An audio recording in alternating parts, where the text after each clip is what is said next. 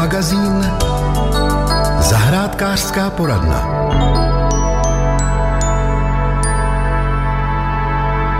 V závěru minulého týdne začalo mrznout, teploty se povětšinou drží pod nulou, a to ve dne i v noci.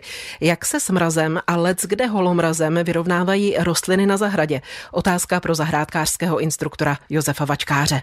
Vyrovnávají se s tím v lednu velmi dobře, i když ta perioda tepla, co byla v předchozích dnech a srážkově velmi bohatá, neudělala žádný problémy. Máme poměrně krátký ještě den, takže těch mrazů se nemusíme bát jak v okrasné, tak v ovocné zahradě. Co je třeba nakrýt před těma mrazama, tak jsou ty rostlinky, které jsou citlivější k mrazu. Můžeme použít přírodní materiál, jako je chvojí, nebo listí, nebo hrabanku a podobně, nebo můžeme použít nějaký syntetický materiál, jako je netkaná textilie nebo pytlovina a podobně. Když přes den svítí sluníčko, je ten teplotní rozdíl v porovnání s nocí poměrně vysoký. Co bychom měli ještě udělat, aby tím rostliny, stromy netrpěly? Tak co můžeme zakrýt, je dobrý zakrýt, protože přece jenom ta intenzita toho slunečního dne, když je jasno, je velmi nepříjemná, protože ohřívá zbytečně ty rostlinná pletiva. Úplně nejjednodušší je třeba použít vápené mléko. Pokud jsme to nestihli, tak v dnech, kdy není mráz, tak můžeme rozdělat vápené mléko a natřít kmeny, kosterní větve, třeba u starších vysokých stromů, ale i keře vápeným mlékem. Ta bílá barva funguje velmi efektně, ona ten sluneční svět odrazí a ty pletiva se tak nezahřívají. A protože mráz může přijít následně ještě potom v únoru, určitě je dobré, až teď ty mrazy odejdou, stromy nabílit, pokud jsme to neudělali dřív. Samozřejmě ano, můžeme bílit během února. Myslím si, že na konci března už je to docela zbytečné. Když jde o trávník, platí, že na ten bychom v mrazech neměli šlapat? To bychom byli otroci vlastní zahrady. Pokud potřebujeme doběhnout někam ke kompostu a podobně, tak se můžeme po tom trávníku určitě projít, ale vyvaroval bych se nějakého zatížení nějakým traktorkem a podobně, protože ten trávník potom velmi trpí. Jak se díváte na cestičky z prken přes trávník? Já si myslím, že ty zahrádkáři, který mají ty cestičky vyběhané, tak už tam dávno mají nějaký šlapáky a podobně, takže už ty cestičky jsou upravené a pokud možno, když už teda musíme chodit, tak chodíme po každý jinou trasu, aby jsme to zbytečně nevyšlapali. Leckde je na zahradách sníh. Pro rostliny sníh znamená krytí i závlahu, ale pokud je sněhu příliš, jak s ním naložit? Na zahradě v každém případě sníh nechat a pokud můžeme, tak i ten sníh, co je někde jinde mimo zahradu, to znamená na zámkové dlažbě, na chodníkách a podobně, tak vesele vozit na tu zahradu, na záhony, k ovocným stromům, k výsadbám. Jediné, co bych doporučoval, tak vyvarovat se třeba trvalkama a podobně, jako jsou třeba levandule, které zase nějaké velké zamokření nemají rádi. Problém je ten, pokud jsou ty plochy, odkud ten sníh uklízíme, třeba ošetřované solí, tak takový sníh bych určitě na zahradu nevozil. Můžeme sníh dávat i do skleníku, když opravdu je ho hodně? Určitě ano, protože tam roztaje dobře a poměrně rychle a pokud potřebujeme využít tu zimní vlahu třeba po aplikaci dusykatého vápna, tak nám to pomůže to provlhčení toho půdního profilu. Když dostaneme anebo si třeba i koupíme pro radost řezané květiny, jak se o ně potom starat, aby nám vydržely co nejdéle? Poradí nám květinářka Markéta Šindelářová. Řekla bych, že určitě záleží na tom, kterou květinu si vlastně domů přineseme, protože některé navzdory té péči uvadají prostě rychleji a jiné pomaleji. To je určitě pravda. Je to pořád stejné jako za našich babiček. Nejdéle vydrží chryzantémy nebo kateřinky nebo kačenky, ještě se jim říká, tak ty vydrží asi nejdéle. Potom karafiáty jsou krásné, vydrží dlouho a nejhezčí jsou v mixovaných květinách. Růže, to je královna květin, neříkám, že nevydrží, určitě vydrží při správné péči. Alstromérie, je spousta květin, které se dají využít na delší dobu. Anturie, to je květina, kterou znáte i z květináčů. Kurkumy, strelície, to už je zase taková trošku exotika, ale zase nevhodná pro každou příležitost. A teď k těm pravidlům péče o řezané květiny. Jsou obecná pravidla, která když dodržíme, řezaným květinám prodloužíme trvanlivost. Co asi každý známe, je šikmé seříznutí stonku, sotva si květinu přineseme domů. Doporučuje se, ale úplně není důležité, jestli šikmo, každopádně čerstvý řez a hlavně čistým nástrojem, to znamená buď nožem, nůžkama, čímkoliv, ale prostě seříznout těsně, než přijde do vody. A voda u každé květiny by měla mít jinou teplotu, třeba u růží hodně teplou, takovou hodně příjemnou, teplejší na ruku. Ale zase tulipán, který každý má rád a většinou si ho kupujeme v zimě, tak ten zase ledovou, takže klidně přidat led do vázy. Ale řekla bych, že když dáte teplotu vody okolního prostředí, tak neuděláte nikdy chybu. Měli bychom z květin, které mají na stonku listy, ty listy otrhat, než je dáme do vázy? Tak správně byste si měli přinést květinu, hlavně bez těch listů, protože v úvazku ty listy vadí, hníjí a právě proto ta voda se kazí a květiny vadnou. Takže to už byste měli koupit vlastně správně uvázanou květinu. Je pravda, že to seříznutí, které provádíme na začátku, by se mělo po několika dnech pravidelně vždycky opakovat? Mělo by se opakovat. Určitě to květině neublíží. Když to uděláte jednou za 2, za 3 dny, tak vůbec to květině nevadí. Mluvila jste o teplotě vody. Jak vysoko by měla dosahovat ta voda ve váze? Je to sporné. Růže chtějí hodně vody, takže klidně až opravdu k úvazku, kde je svázána. A taky podle toho, jak jsou uvázány. Některé stonky jsou kratší, takže doporučuju k úvazku. V květinářstvích si můžeme pořídit také výživu pro řezané květiny. V jakém okamžiku ji do té vázy přidat? Hned, když tu vodu napouštíte, hned, když ji tam dáváte. A vlastně v tom prášku není nic víc, než to, že zabraňuje, aby se kazily ty květiny od stonku, to znamená, když je tam nějaká nečistota nebo tak. Takže určitě vám to ulehčí spíš tu práci, ale pokud budete denně měnit vodu, tak to má úplně stejný účinek. A jestliže už nemáme ten pytlíček z toho květinářství, můžeme použít třeba cukr, někdo říká citronovou šťávu na dezinfekci a cukr na výživu? Ano, to též je vlastně v tom psáčku, akorát, že v chemickém složení tak, aby to bylo všechno akorát. Doporučoval se i acylpirín. Opravdu je to jenom kvůli tomu, aby se nekazily ty stonky, aby zůstala voda čistá. Někdo si chce květinu nechat na památku, takže si ji chce usušit. Které květiny je možné usušit a jak to udělat? K sušení jsou vhodné květiny, které mají pevné stonky, ne nějaké dužnaté. Nejčastěji, asi to znají všichni, jsou růže, otočit hlavou dolů. Některé uschnou i hezky, pokud nejsou hlavou dolů, zůstanou jenom tak ve váze, záleží na tom, jak jsou svázány. Statice, gypsofila nebo závojíček, jak tomu se říká nevěstin závoj, hortenzie se dají usušit. Asi to je takový to nejčastější. No, některé listy, statice, vřesy, ale to se zase musí ošetřit všechno nějakou impregnací trošku, aby to bylo hezký, aby nás to těšilo dál. Hobby magazín Vše o bylinkách. Turan roční a turanka kanadská. To jsou bylinky, které bývají velmi často zaměňovány. Obě jsou léčivé, obě pocházejí ze Severní Ameriky, ale podobné si vůbec nejsou. Ptám se bylinkářky a farmářky Štěpánky Janoutové. Turan roční nám může připomínat takovou vysokou podzimní astřičku, která je do fialova zbarvená okvětními lístky a má žlutý střed. A je vysoká třeba i 1,5 metru.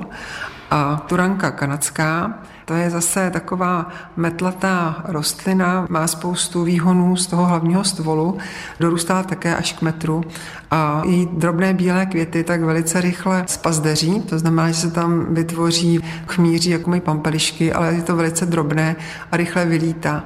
Takže má obrovské množství semen, které se roznese po okolí a obě dvě tyto rostliny v současné době tak začínají být u nás i invazní. Jsou to nepůvodní druhy, ale málo se o nich ví, že jsou obě dvě léčivé. Mají nějaké shodné účinky, neboli je velký problém, když turan a turanku zaměníme? Je zajímavé, že jsou velmi podobné v účincích. Obě dvě se používají při nachlazení, při bronchitidách, při hepatitidě, zánětech močových cest, zánětech ledvin. Pomáhají odbourávat kyselinu močovou tím, že podporují funkci ledvin, takže jsou výborné i třeba na bolesti kloubů, na zlepšení revmatických problémů a na artritidu. Turan roční ještě indiáni používali i proti epilepsii a v současné době zjistili vědci, že výtažek lihový z listů turanu obsahuje kyselinu kávovou, která velice dobře funguje při Alzheimerově a Parkinsonově chorobě. Každopádně dobrou zprávou je, že záměna turanu a turanky není nijak nebezpečná. Ano, a vlastně, když budete mít na zahradě jednu z těch rostlin, tak ji můžete spotřebovat a nemusíte vyhazovat na kompost, kde se může stát, že ty rostliny jakoby dozrají tím semena a vylítají vám a rozmnoží se dále. Takže takhle ji vlastně můžete nasušit, udělat si z ní čaj nebo ji udělat na tinkturu a použít ji při problémech, které často lidi trápí. užíváme pouze při akutních problémech, nebudeme užívat nějak dlouhodobě. Určitě bylinky doporučuji užívat jenom při potížích a když má někdo rád bylinkové čaje, tak takové neutrální bych doporučila třeba z mateří doušky, z lipového květu, meduňku, má tu jenom omezeně. Prostě záleží, co nám je a podle toho ty bylinky si potom ordinovat. Jak turan a turanku dávkovat? Obě tyto bylinky můžeme dávkovat, takže dáme jednu lžičku sušené bylinky a zalejeme to 250 ml horké vody. 15 minut to necháváme luhovat a pak to 3krát denně pijeme. Turan roční můžeme ještě využít jako nálev, aby jsme si zlepšili vlasy a vůbec pokožku hlavy. Je to například proti lupům, pokud jsou tam nějaké kožní defekty na té pokožce, tak po umytí vlasů ještě opláchneme odvarem z turanu ročního vlasy, bousáme sky lesknout a budou silné. Český rozhlas Plzeň, rádio vašeho kraje. Jana Vlková sice není bylinkářka, je to lektorka vaření z jedlých rostlin, ale přesto i ona tvrdí, že v lednu bychom po všech těch svátcích a po všem tom hodování měli své tělo pročistit. Čím pročišťujete své tělo, Jano? Především různými čajíčky a pak menší množstvím jídla. Dřív lidé měli takzvanou černou zimu a jedli jenom jednou denně. Já to nemám takhle úplně, ale dělám si různé čaje pročišťovací nebo takové posilovací. A které bylinky máte v tomto směru osvědčené?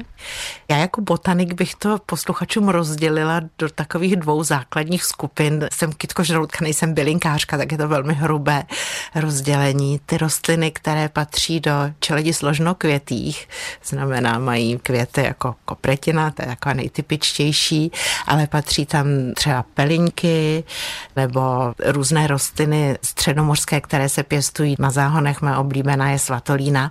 Ty mají účinky na podporu zažívání. A pak jsou rostliny ze skupiny hluchavkovitých, které jsou velmi často posilující imunitu. To je třeba mateří douška, tymián, z majoránky se dělá čaj, ze šalvě a tak dále. Takže to jsou takové dvě jako veliké skupiny a já to tak nesystematicky míchám, na co mám zrovna chuť. Když tenhle čaj předložíte nějaké návštěvě, vítá to? Takže se ptám, chutnají ty čaje dobře? No jasně, že chutnají dobře, to se musí trochu vylepšit medem ještě. A nebo vlastně ty návštěvy jsou na tom stejně a chtějí se taky pročišťovat. Takže jo, návštěvy se mnou sdílejí to, co já, jinak by za mnou nechodili. Takže v lednu u Jany Vlkové, když přijdete na návštěvu, dostanete bylinkový čaj na pročištění. Ale já taky vyrábím něco silnějšího. Já vyrábím žaludeční hořkou, tak se dřív jmenoval takový likér, který se vyráběl z různých směsí bylin a v podstatě tam jsou všechny ty byliny, které se jmenovala v těch čajích.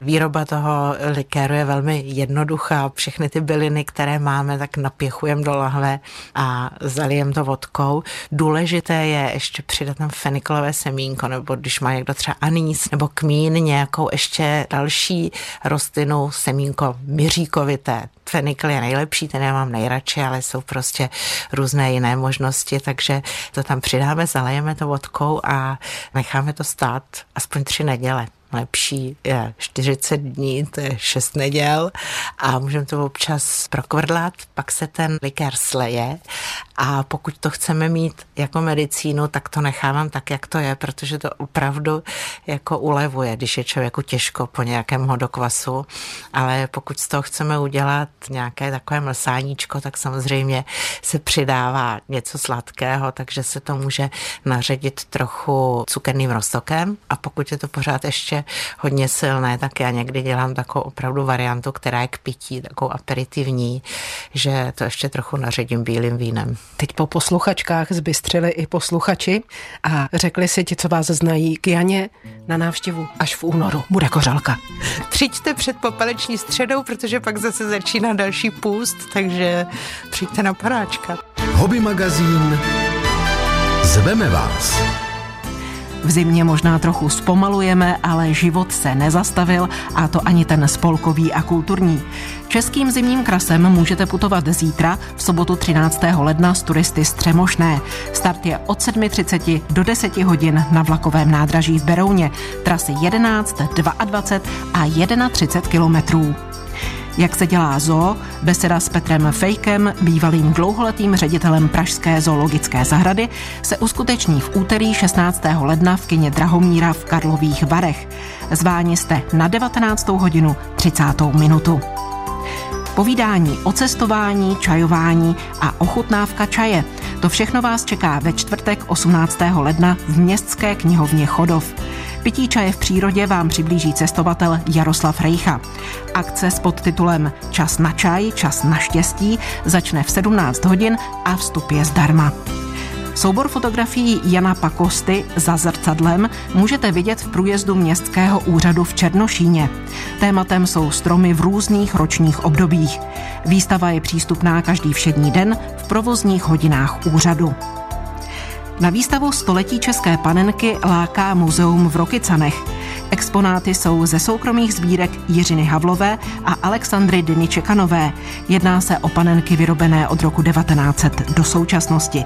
Výstava potrvá do 25. února. Už zítra 13. ledna začíná takzvaná zimní škola zahrádkářů. Přednášky se budou konat vždycky v sobotu dopoledne v mezigeneračním a dobrovolnickém centru Totem v Kaznějovské ulici v Plzni.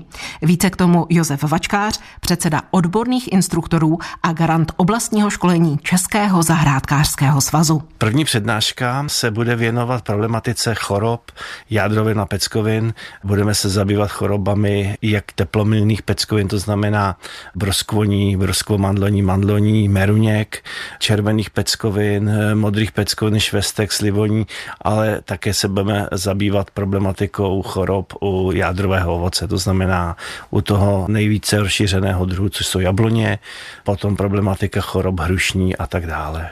Hostem bude Inčenínka Jaková z Výzkumného ústavu ovocnářského z Holvous. V centru Totem v Kaznějovské ulici v Plzni budete vítáni zítra v 8:30 ráno.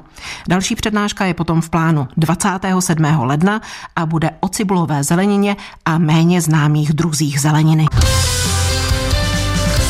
Posloucháte Český rozhlas Plzeň, rádio vašeho kraje.